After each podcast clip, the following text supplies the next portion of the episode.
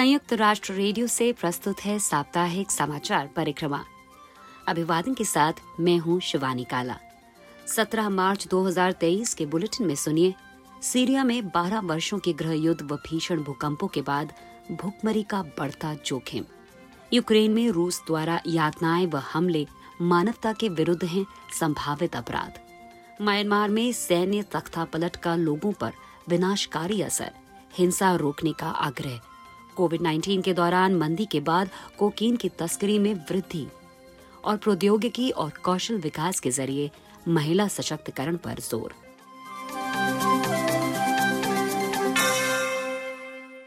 हम आपको याद दिलाते चलें कि वैश्विक परिप्रेक्ष्य वाली मल्टीमीडिया समाचार सामग्री के लिए आप हमारी वेबसाइट पर आना ना भूलें।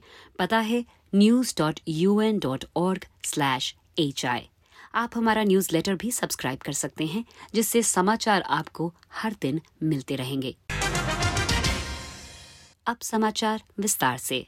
संयुक्त राष्ट्र के विश्व खाद्य कार्यक्रम डब्ल्यूएफपी ने कहा है कि सीरिया में 12 वर्षों के गृह युद्ध और हाल के विनाशकारी भूकंपों के कारण आधी से ज़्यादा आबादी भोजन अभाव से जूझ रही है। एक रिपोर्ट के साथ है, हिंदी न्यूज़ के प्रमुख महबूब खान।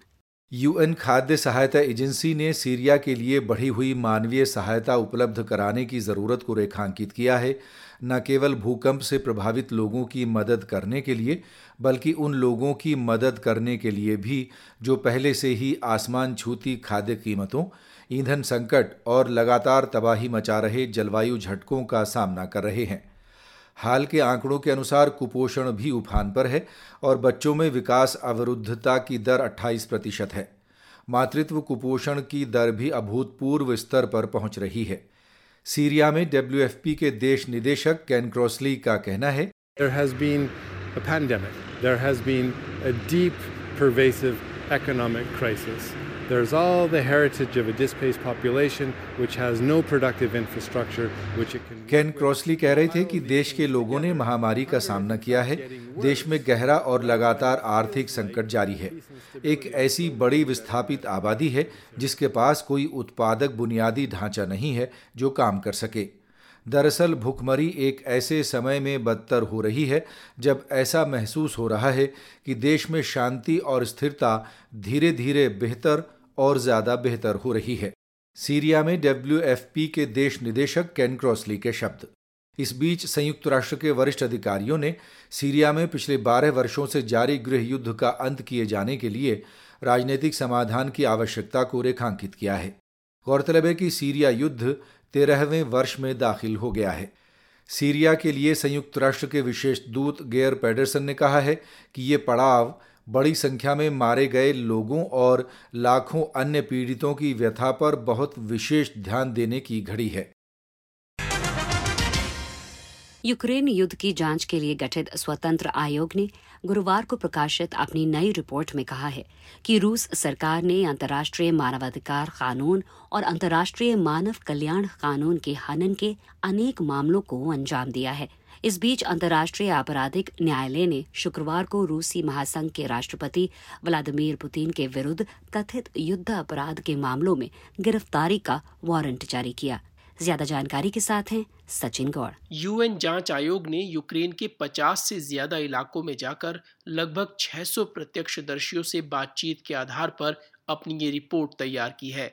जाँच कमीशन के प्रमुख एरिक मोसे ने गुरुवार को जिनीवा में जानकारी देते हुए कहा The Commission has concluded that the Russian authorities have committed numerous violations of international humanitarian law आयोग के प्रमुख एरिक मोसे कह रहे थे कि जाँच आयोग का निष्कर्ष है कि रूसी एजेंसियों ने विविध प्रकार के युद्ध अपराधों के अतिरिक्त अंतर्राष्ट्रीय मानव कल्याण और मानवाधिकार कानून के हनन के अनेक मामलों को अंजाम दिया है इनमें आम नागरिकों और ऊर्जा संबंधी बुनियादी ढांचों पर हमले करना, मनमर्जी से लोगों की हत्या करना गैर कानूनी ढंग से लोगों को बंदी बनाया जाना, यातना देना, बलात्कार और अन्य प्रकार की यौन हिंसा का शिकार बनाया जाना है। यूक्रेन से बच्चों को जबरन रूसी महासंघ भेजे जाने के आरोपों की भी जाँच की गई।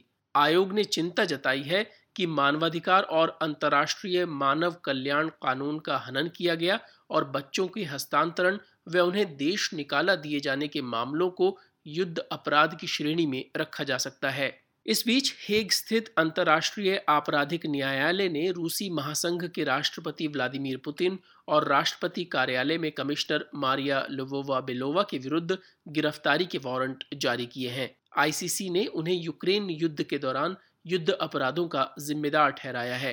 जिसमें बच्चों को गैर कानूनी ढंग से यूक्रेन से रूस हस्तांतरित करना है।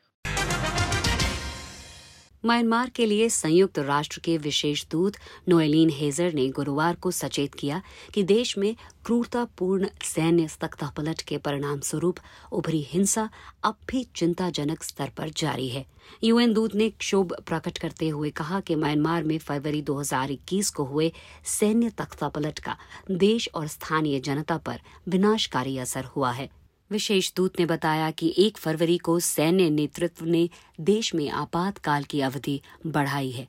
हवाई बमबारी की जा रही है, आम लोगों के घर जलाए गए हैं और सत्ता पर पकड़ बनाए रखने के लिए मानवाधिकार उल्लंघन के गंभीर मामलों को अंजाम दिया गया है। बताया गया है कि म्यांमार के सैतालीस बस्तियों में मार्शल लॉ लागू है। विशेष दूत हैजर के अनुसार क्रूर दमन के बावजूद देश में व्यापक स्तर पर प्रतिरोध जारी है।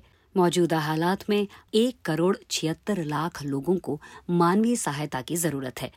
नोएलिन हेजर ने सदस्य देशों से रोहिंग्या मानवीय संकट के लिए 2023 साझा कार्रवाई योजना का समर्थन देने का आग्रह किया है।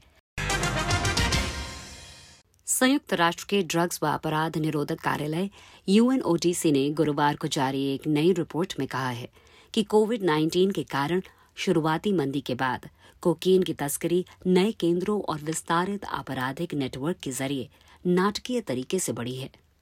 इस पर ज़्यादा जानकारी दे रही हैं अंशु शर्मा। यूएनओडीसी ने कोकीन की 2023 की अपनी वैश्विक रिपोर्ट में कहा कि आपराधिक नेटवर्क अवैध व्यापार को अस्थायी रूप से प्रभावित करने वाली महामारी और उससे संबंधित वैश्विक तालाबंदी से परे जाकर रिकॉर्ड उत्पादन के साथ साथ अब खतरनाक परिणामों वाले नए तरीकों का इस्तेमाल कर रहे हैं।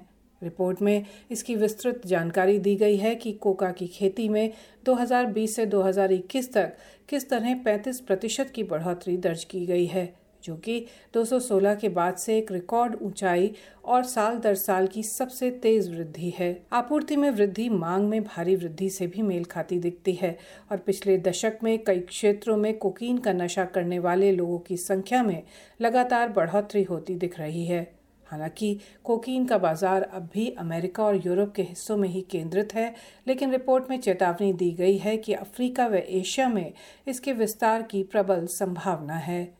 रिपोर्ट में कोकीन तस्करी के लिए नए उभरते केंद्रों का विश्लेषण करते हुए बताया गया है कि विशेष रूप से पश्चिम और मध्य अफ्रीका में स्थित दक्षिण पूर्वी यूरोप व अफ्रीकी देश इस नशीले पदार्थ के लिए प्रमुख पारगमन क्षेत्रों के रूप में तेज़ी से इस्तेमाल किए जा रहे हैं।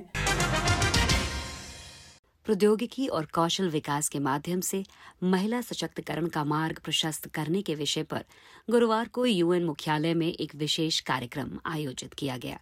जिसकी मेजबानी भारत की स्थायी मिशन ने की। ये कार्यक्रम महिलाओं की स्थिति पर संयुक्त राष्ट्र आयोग C S W sixty seven के वार्षिक सत्र के अवसर पर आयोजित किया गया।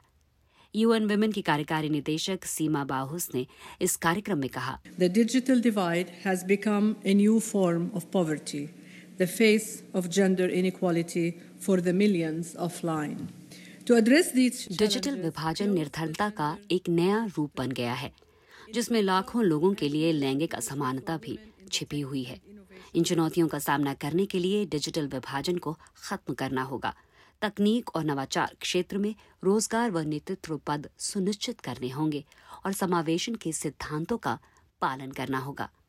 यूएन वुमेन की कार्यकारी निदेशक सीमा बहाउस के शब्द। संयुक्त राष्ट्र में भारत की स्थायी प्रतिनिधि राजदूत रुचरा काम्बोज ने इस संगोष्ठी में कहा कि भारत में बहुत कुछ है जो बदल रहा है। खासतौर पर हमारा विश्वास कि महिलाओं की प्रगति दरअसल देश की प्रगति व सशक्तिकरण का आधार है Our transition from women's equity and empowerment to women led growth and development.